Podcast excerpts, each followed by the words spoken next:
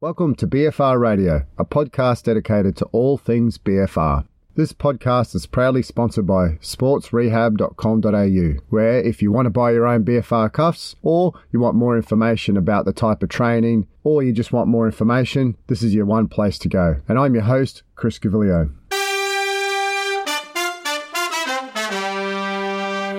Hi everyone and welcome back to BFR Radio. It's great to have you on board. Today I'm going to delve into how BFR can actually help hamstring size and strength. As we know, when we're looking at a lot of lower body BFR type literature, they focus upon improvements in thigh, cross-sectional area and strength, and which makes you actually think about what actually is happening with the hamstring, is there any contribution there, and possibly also with the glute muscles. When I think about the response from BFR training, it makes me actually think about the exercise selection, which is really important. They tend to talk about when you're using BFR, the response seems to be more distal and not proximal to where the cuff is. However, when you look at, there's an upper body bench press study where they showed improvements not only in triceps, but also obviously in chest size, but strength. When you look into literature, there's a few papers that highlight the improvements in hamstring and glute size and strength with BFR use on the quads. This one paper by A. Battel is called Skeletal Muscle Size and Circulating IGF-1 are increased after 2 weeks of twice daily katsu resistance training. So the katsu is the Japanese brand, typically a thin type cuff, which is inflated pneumatically with a machine.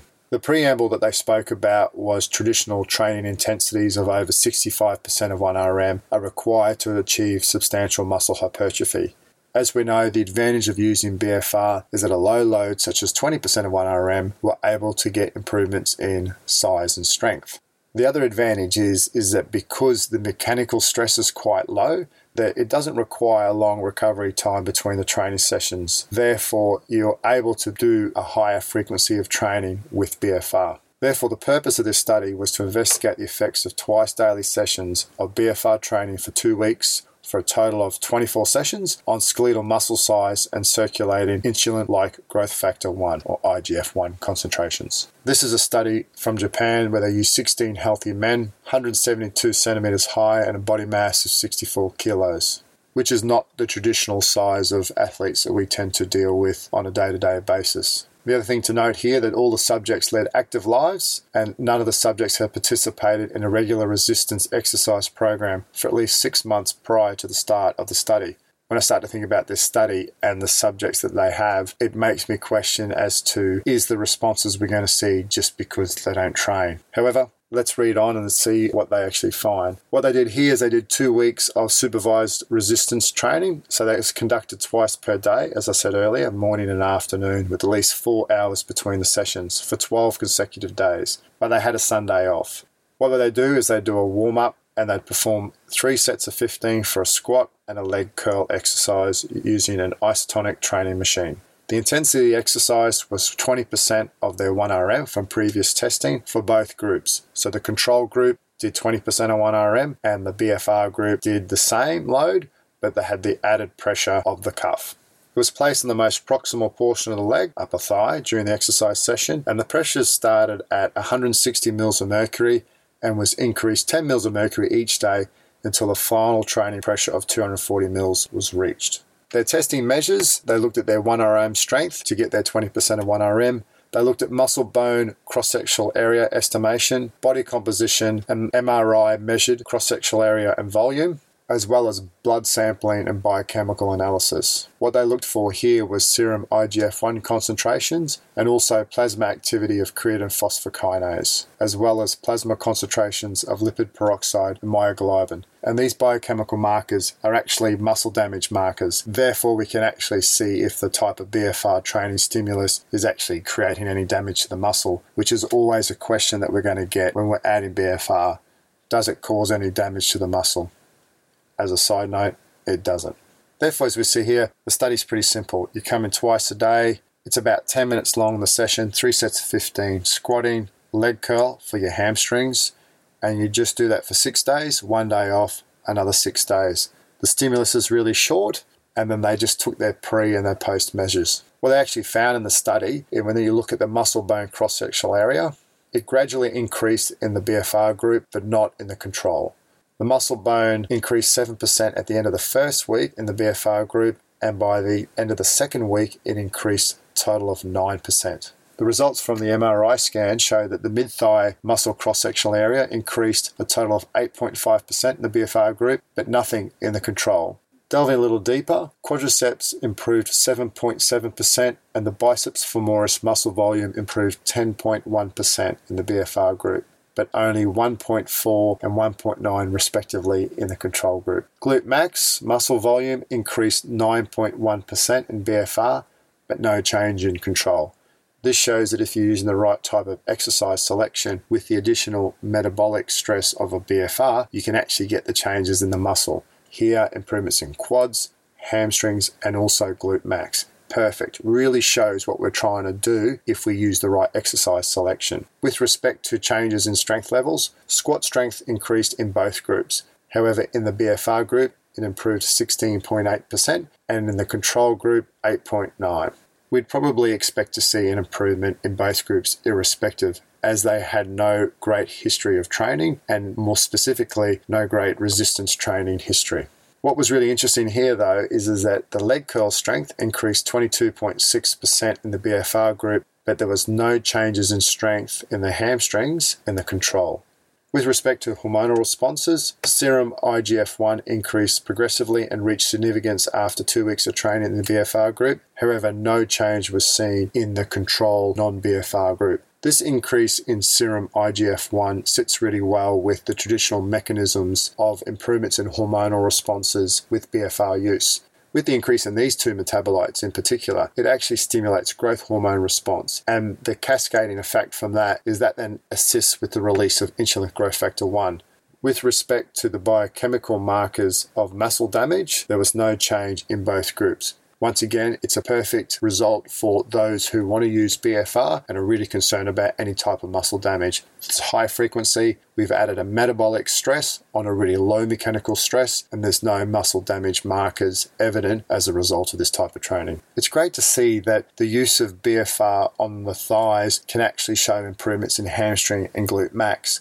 For those people who need to improve their hamstring strength, you now know that if you have the right exercise selection, you're actually going to get a really good response at low load. So therefore, if you're coming back from a hamstring injury and it's really important to improve your hamstring strength, that you can use this as a great tool to actually elicit the correct response to improve your strength levels in your hamstrings or in your glutes if that's so needed. And this brings me to another paper which I think is really worthwhile mentioning to you all. And this paper is called Short-Term BFR Training Enhances Hamstring Quadriceps Force Ratio in Professional Soccer Players. So as a bit of a background, the hamstrings to quadriceps force ratio, HQ, has been considered a valid and useful index for monitoring muscle balance and consequently to prevent hamstring strain injuries. As I mentioned, the subjects here were professional soccer players, and as you realise, in a real world, they have routine training, and the ability to provide effective training interventions to improve this HQ ratio without interfering with their routine training is quite difficult.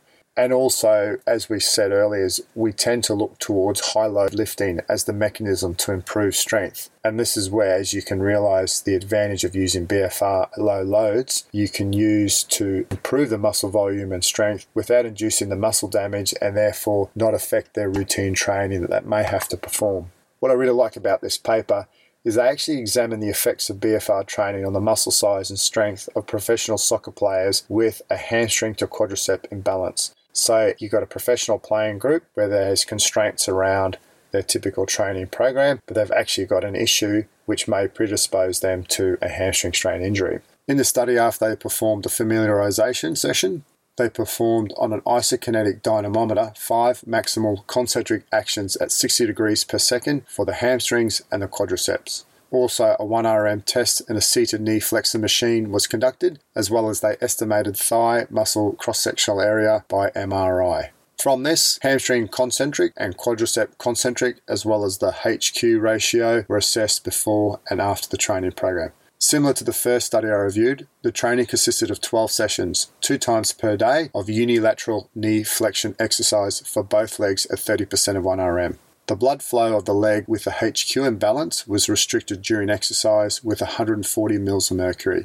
Just as a side note, the cuff width nor the method of calculation of pressure was noted.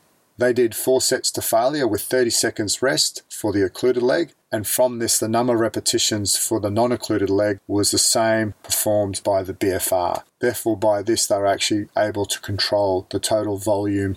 Onto the results, and the cross-sectional area of the BFR leg increased for the hamstrings by 10.4%, but not for the quads. The hamstring concentric strength in the dynamometer increased 7.5%, while the quadricep strength did not change. Therefore, the HQ ratio augmented 8.7%. This is a really great result. So firstly, it shows that the response was directly related to the exercise selection, and from this, using a high training frequency with a low load, that they were actually able to improve their HQ ratio, which is ideal, because that's something that they really wanted to achieve. Improve that ratio and decrease the potential for hamstring strain injuries. With respect to the non-occluded leg, there was no significant changes across any of the type of measures. This here is a great example of a study where you can use BFR in an applied professional sporting setting with minimal impact to the actual training load or the training frequency that they have to perform outside of their normal strength training. These two papers really highlight that BFR with the right type of exercise selection can be a great addition to your own type of training, especially those who may be having hamstring issues, and improve the hamstring strength in a timely manner. And that's really important when it's time critical and you really want to get onto your other type of important training. So if you're a sprinter, for example, and you have that critical 6-week period where you're trying to rehab, how do you get that hamstring strength and the muscle size improved quickly so that you're actually able to improve your HQ ratio and therefore be at a better position to decrease the potential incidence for hamstring strain? I hope you enjoyed the insight into how BFR can actually help other muscle groups that potentially you weren't aware of. And now we're going to go into how you do BFR. And today on How You Do BFR, I've got Selwyn Griffith from Brisbane Lions. He's an osteopath and rehab coordinator there for the last few years. So welcome aboard, Selwyn. Thanks for having me, Chris. It's a pleasure to be on the podcast. Fantastic. Just as an introduction, tell the listeners a little bit about yourself. Yes, I've been at the Lions for the last 6 years. Started there in a role as part of the medical team, and over the last few years have drifted more into the performance department of our high performance department. My current role involves the development and implementation of rehabilitation, reconditioning and re-strengthening programs and returning the guys to performance. Prior to that, I worked in private practice as an osteopath on the Gold Coast, and that was where I first met you and was first introduced to BFR training, and was fortunate enough to learn a bit from yourself while you were at the Suns, and there was a little bit of a collaboration between the QAS and Coin Sports and Rehab and the guys down at Surfing Australia, who I did some work at Coin Sports and Rehab at the time. And we build our relationship from there, and the understanding of how to use blood flow restriction training in both athletes and Gen Pop. Yeah. So before we get into the BFR, I find it really interesting that you've had that osteopath background. How do you feel that that's benefited you as a strength and conditioning coach in your role as a rehab specialist? I think probably the biggest thing is just the understanding of tissue healing times and the understanding of certain important stages in tissue rehabilitation. So muscles, tendons, bones all have different healing times, and you have to respect the tissue. But at the same time, I think sometimes in rehab, we can get a little bit caught up in being too conservative and focusing too much on what the athlete can't do. And I think as an osteopath, our mode of thinking and our mode of treatment for an athlete or a Gen Pop client is always getting them to move as comfortably and freely as possible, as quickly as possible. So while I've probably gone away from using my manual skills as much to get those things such as movement and movement integrity, I've probably transferred it into more of the strength and conditioning field, which I think the ease of transition from medical to performance really assisted in that. Yeah, it's a really nice combination of being able to bring in another discipline into a traditional SNC background. I really think that brings a strength to your own craft. Obviously, this segment's about how you do BFR, and you've mentioned that you had a simple introduction quite some time ago. What I'm really interested in is just about how you use it in your current work environment and just some stories around that, protocols, things that you do that you may have read or things that you've evolved in your own use of BFR? Yeah, so I probably have three different athletes that I use BFR with. So acute injured athletes, so this is predominantly soft tissue athletes, load compromised athletes, so these might be people with chondral defects or possibly tendon issues, chronic tendon issues, and then your immobilised or post-surgical athletes. I think there are benefits with BFR for all three of these type of athletes, but you're probably using them for different reasons. So with the acute injured athletes, the reason I'm using BFR is more so from a hormonal response perspective and muscle fiber activation. So I'm really trying to decrease the risk of loss of fascicle length in the early stages of acute injury. So for example, with hamstring injuries, we look to accelerate our rehabilitation program really quickly. We try and get guys running on either day one or day two post a hamstring injury, obviously all dependent on how comfortable they feel. But I'll use blood flow restriction on day one post an injury, and it might be as simple as just placed on the upper thigh and just getting them to do body weight squats. And we use a single leg hamstring bridge as a bit of an ongoing evaluation tool in the early stage of hamstring rehab, just using a visual analog pain scale. How does that feel? 1 out of 10, 2 out of 10, and so forth. And what I've actually found with our athletes is prior to doing the blood flow restriction, their bridge pain may be 4 out of 10. They do a couple of sets of BFR, just body weight squats. So this protocol I typically do is say 3 sets of 20 body weight squats, and they just rest for 30 seconds between each. And then we'll retest the hamstring bridge, and majority of them will report decrease in pain on hamstring bridge post the BFR, having not done anything else.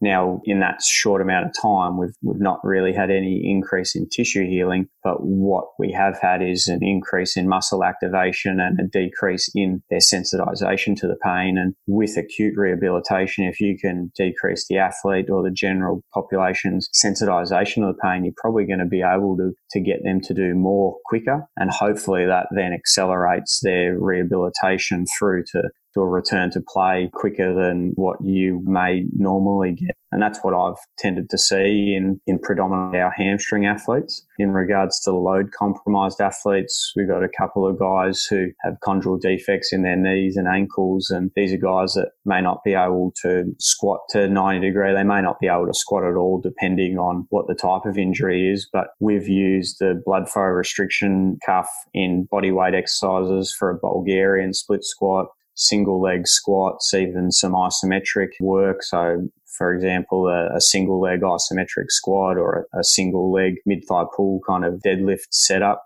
And these guys report feeling really strong around the load compromised joint.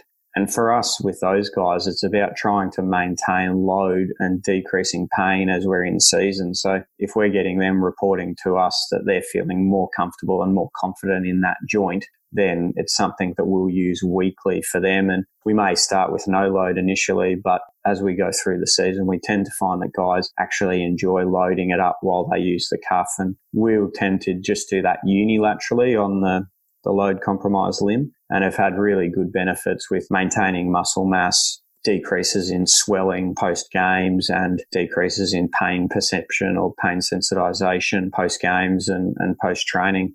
We'll tend to use that as also an activation tool prior to them playing or training. So those guys may do just a little activation session within 30 minutes of going out to training or playing. Most guys have their own individualized pre-activation, but similar to before, it's usually a unilateral movement, something that they feel comfortable with where they don't need equipment. So it might be as simple as a Bulgarian split squat with their body weight, and they do 3 sets of 15 to 30, depending on if it's pre-training or pre-game, or they might just do body weight squats for 3 sets of 30.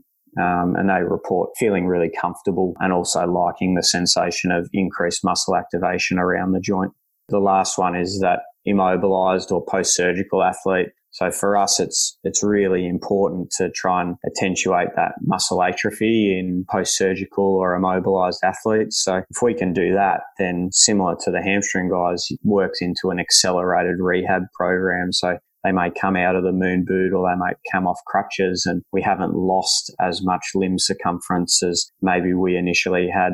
And I think that probably occurs from more of a systemic hormonal response, because for some guys, if they're in a moon boot and on crutches, they're not putting any load through that limb. But if you're able to do, let's say, a leg extension or a leg press on the contralateral limb, maybe even on the limb in the moon boot, then I think you're getting that localized systemic response in the limb, and you're getting a systemic hormonal response from the testosterone kind of IGF-1 responses that we're looking for. And if we can get that in the first 4 to 6 weeks when a guy's immobilized, then what happens in the 4 to 6 weeks after they come out of a boot is really positive. Definitely in ACL athletes, I've found it to be really beneficial in early stages once they've got their extension and knee flexion range, to just do closed chain exercises with the cuff on. And that might not even be resistance training initially. That might just be when they've started spinning on the bike and just doing low load aerobic exercise. I'd imagine as an athlete as well, because the sensation when you use a cuff is that you can actually feel something working at little or no load. And therefore, when an athlete trains, they want to feel like something's working. And I know when I've done rehab myself with athletes and they can't feel it working or they can't get the activation, they're almost looking at you, and you have to continually sell the rehab program going, I know you can't feel it working, but you need to get the joint moving. Therefore, using classical increased metabolic stress, no mechanical stress, I would assume that you are able to get more of a buy-in from the players, that they can feel something working. Yeah, 100%.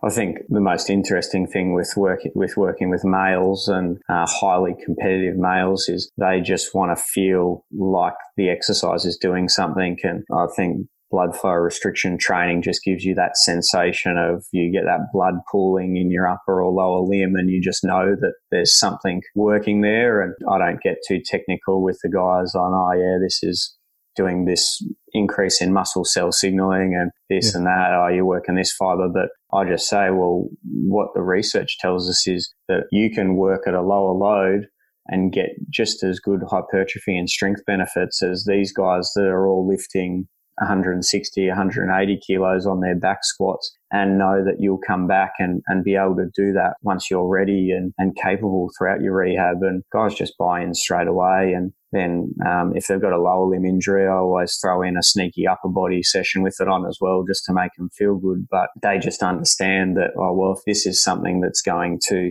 help long term and accelerate my rehab in the short term, then, I definitely don't have any guys that don't buy into that process.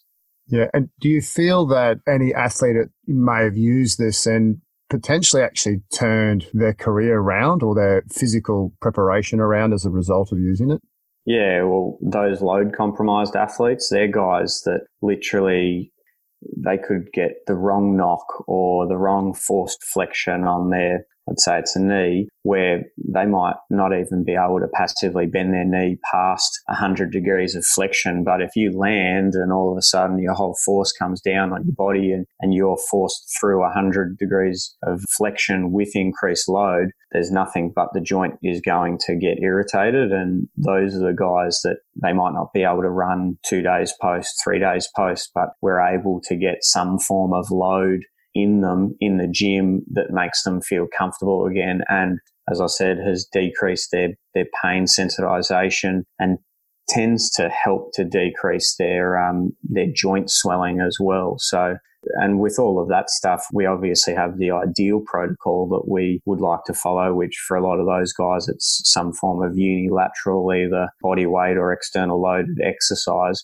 But if we can't do that, then we're more than happy to go to a bilateral movement and just look to get the same responses just from a slightly lower load.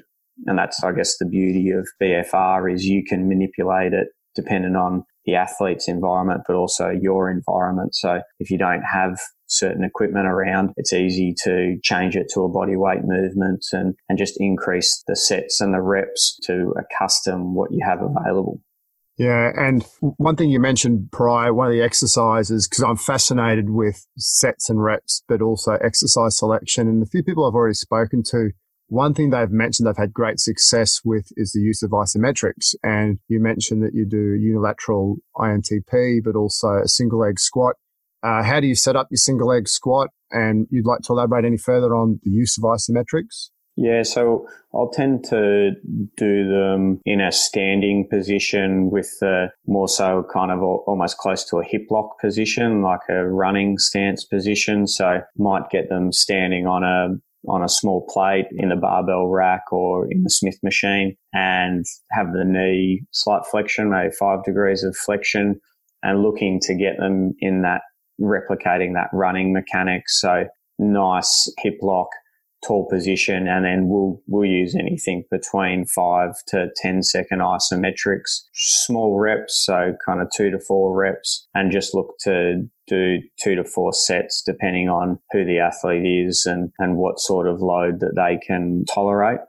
The mid-thigh stuff or the isometric deadlift stuff, that depends on, once again, the athlete and also where maybe they get their joint irritation. What I try and do with a lot of these guys is use the isometrics to get them strong, close to the positions of their restriction. So if guys can't bend their knee, let's say past 90 degrees, for example, then I'll try and do some form of isometric close to that knee angle to make sure that they have strength at least close to that range. Because otherwise, if you avoid the range the whole time, and then they're put in that position when their mind or their body's not ready for it, you've not prepared the tissue for the possible change that's going to occur. And unfortunately, in AFL and contact sports, you're never 100% prepared for what's going to come. So it's just about preparing the body for something that's unexpected. That's the same with, let's say, a chondral ankle. Let's say a guy has a knee to wall of 5 and that's as far as he can get. Then you're looking to stress that ankle joint throughout that range or as close to that end range as possible. And you might be doing that with calf work. You might be doing it with sled work, which is something I've found really useful with guys with the ankle stuff to work through prowler sled marches or prowler sled accelerations. And I'll use the cuffs during those movements as well, because a lot of the time in some of these, we're looking to just give them a certain stimulus. I'm also looking for improvements in performance, and so if I can get an improvement in strength or improvement in power output, then that's something that I'm going to try and do as well. Yeah. Out of interest, I know you use force plates prolifically in your own work. Have you measured any of your squat stuff or your IMTP and any observations, you know, good limb versus bad limb? Measured mid-thigh pull. So we've recorded that, and the guys that I'm talking about that are slightly load compromised in their knee, currently they're not presenting in the mid-thigh pull with any asymmetry left to right from the force production. That's a bilateral assessment. I haven't tested in a unilateral assessment. I would hypothesize that maybe I'd see a greater asymmetry in the unilateral. The only reason I say that is because we have done a substantial amount of jump testing, and what I've tended to find in those load compromised athletes, so these are guys either with tendon issues or chondral defects, is in a bilateral jump, their asymmetry, they've obviously created a movement signature that allows to kind of hide the asymmetry. Well, as soon as you go unilateral, the asymmetry blows out. So I would hypothesize that if I was to go into a unilateral iso squat or iso mid-thigh pull, that I'd probably see a variance in their peak force output. Yeah. One athlete has a patella at the moment, and so I actually use the single leg squat a lot at the moment and just measuring force, and he has no pain in the patella at all. And it takes him probably about 3 or 4 weeks, but it's actually been able to even both out because obviously he's got no pain through the joint or through the patella tendon. And therefore he's able to actually train and push as hard as he wants to. Mm. Therefore, you know, I'm getting a good training outcome as well. Yeah, well, so I've used the cuffs in combination with our isometric work for patella tendons in particular. Haven't used it as much with Achilles tendons, but I think because with the patella tendon stuff, you can either load it up in a Spanish squat or a leg extension isometric. It's quite easy to apply the cuff and get a really good response. And so definitely for our patella tendon guys, I've used the cuff as a pain modification prior to training and prior to playing, and they report, you know, so we'll test decline squat prior to them doing their isometric and then post doing the isometric, and we'll have guys who report 4 to 5 out of 10, which is for a patella tendon. That's probably a guy that you're questioning whether or not they should be running or playing at that stage, and they'll report a decrease of down to 2 out of 10, which is something that we're pretty comfortable with post isometrics. And yeah, we've definitely used the BFR in combination with that. So yeah, actually talking about Achilles, the skeleton athlete I work with, and she has an Achilles issue at the moment, and just doing calf isometrics, body weight with it on the calf, and same sort of thing, decreases pain through the tendon. She has pain relief, can train, and so it presents very similar to the patella tendon.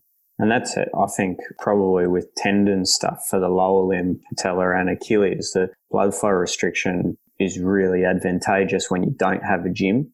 Because you know, it's great to rely on a leg extension and leg press or a Smith machine and these things to do your loaded tendon work. But if you don't, then you want to put an increased stress on the muscle and the tissue, then the blood flow stuff is great, because I think there's a component, the isometrics are all well and good for pain modification, but at the end of the day, if you're trying to get an athlete back to peak performance and a decrease in pain, strength endurance in the tendon is what's going to save them, and eventually developing their tendon capacity through strength and strength endurance. So I think blood flow restriction in combination with body weight exercises is really advantageous with that. And that's probably one other area that I've found it really useful is in guys who have been immobilized or say do have tendon issues who have stopped running, but we want to maintain aerobic stress on them. We'll use the occlusion cuffs to do stair walks and ellipticals because we're decreasing the mechanical stress on their tendon, but we're maintaining the metabolic stress on their aerobic output.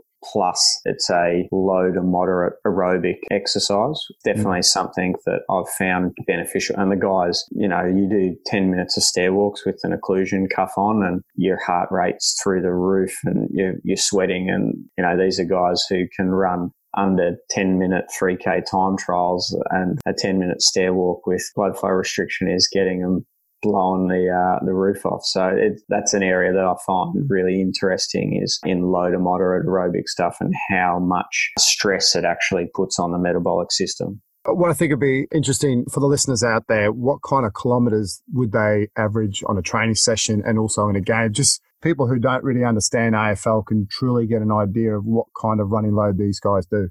Anywhere between 14 and 17 kilometers in a game. And in a normal week, they'd do another 10Ks pretty comfortably. So across a week, you're looking at anywhere between 24 to 28 kilometers in a week, including the game and training. And a large component of that is made up also of the quality of high-speed running and very high-speed running. In a game, our best runners are running upwards of 2,000 high-speed meters in a game. So that's 18 to 24 kilometers. And then the same guy would be sprinting 500, 600 plus meters at anything above greater than 24 kilometers an hour.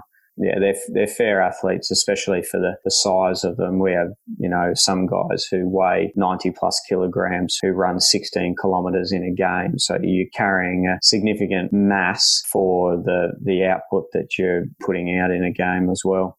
And also with that, you know, they'll have to accelerate, stop on a dime, you know, use agility skills, but then wrestle. You know, there's a huge body-on-body wrestling component as well. Yeah. 100%. Yeah. So I find it a fascinating sport, which really tests the limits, I guess, in human tissue almost. Yeah, it's a highly skillful sport as well, because you're doing all this while trying to kick an oval ball and mark an oval ball, and you've got 360-degree decision-making processes that occur as well. So I think that's the thing that makes it so interesting to people who maybe haven't grown up with it, because when you watch league, union or NFL, these are sports that are typically running straight at each other. So the variability in decision making, while it's still there, with AFL, it takes it to a whole new level, because you can have someone coming from behind to the side, doesn't matter. And yeah, it's definitely a highly skillful and complex sport, that's for sure. Yeah. You know, the examples you're given are fantastic, really diverse use of BFR in different modalities. And it's really nice to hear that you're drawing on stuff that people read in literature and you're applying it in real life.